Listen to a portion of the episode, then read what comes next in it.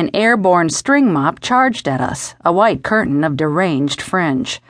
But, of course, it wasn't a mop. It was a dog, and its squatty legs pumped hard, propelling its low, elongated body, with its tummy barely clearing the ground. I smelled it, too, a coppery, foul scent, and I tensed from years of experience with animals in my father's Seguin veterinary practice. Yet the dog looked familiar, and I was more respectful than scared. Get back. I put my arms out to either side of me, as if that would protect my teenagers from whatever the terrified little dog brought our way. A scared animal is a dangerous one. I heard the eye roll in my 17 year old son's voice. We're not babies anymore, Mom. I glanced at Sam. He had the Lopez coloring, but his father's height.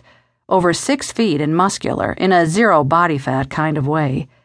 He had on khaki shorts and an Astros t shirt, and his dark brown hair flopped across his forehead. The dog panted and darted in front of me, and I caught a glimpse of one eye open wide, its white rounded.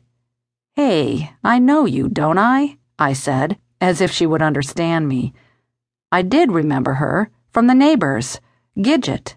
That was the name of the neighbor, an oddly 70s sounding name for an oddly endearing woman. The dog's name also started with G. I ran through possibilities quickly. Gretel? No. Gretchen? No. Gertrude? Yes, that was it. Which was another oddity, like the names for the woman and the dog were reversed. I'd fallen in love with Gertrude last spring when Gidget invited me over to her little white farmhouse.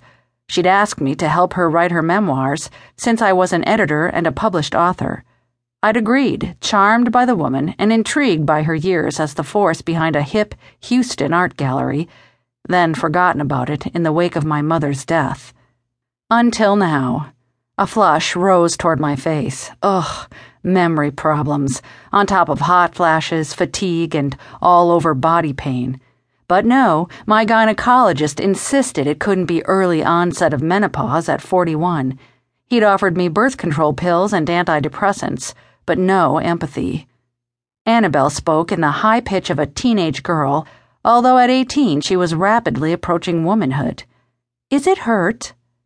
Okay, add trouble focusing, like on the crazed dog and my kids, to my list of symptoms. Sam snorted. It's so ugly it hurts. What is it? Some kind of mashup between a wiener dog and a sheepdog? I raised a brow at Sam but secretly added Pug to his list. She might be hurt, Belle. The dog stopped in front of me, yapping frantically, like it was talking directly to me. Something was wrong with her eye, really wrong, but the little canine was whirling in circles by then. Between that and all her hair, I couldn't get a good look at it. Was the reddish brown in her dreadlocks blood? What is it, Gertrude? I crouched and held my hand toward her, palm up. She reversed course with her back end turning separately from her front, like an articulated bus. Oh my God, did you see her turn? Sam leaned over, laughing.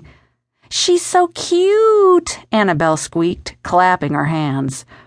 Gertrude sprinted into the woods, away from the three of us and the dilapidated summer camp travel trailer dubbed the Quacker by Sam because of the brand name Mallard emblazoned on its side. Stopping once, Gertrude looked back at us, one eye wonky, as if to say, Hurry up already.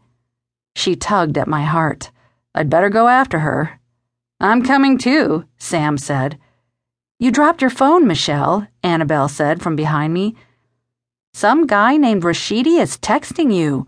Who's Rashidi? she called. I pretended not to hear her because I sure wasn't going to tell her that a gorgeous Virgin Islander I'd met at my friend Emily's wedding in Amarillo wouldn't quit texting me. I hadn't answered him, so I'd hoped he'd stopped. I wasn't ready. I might never be ready again.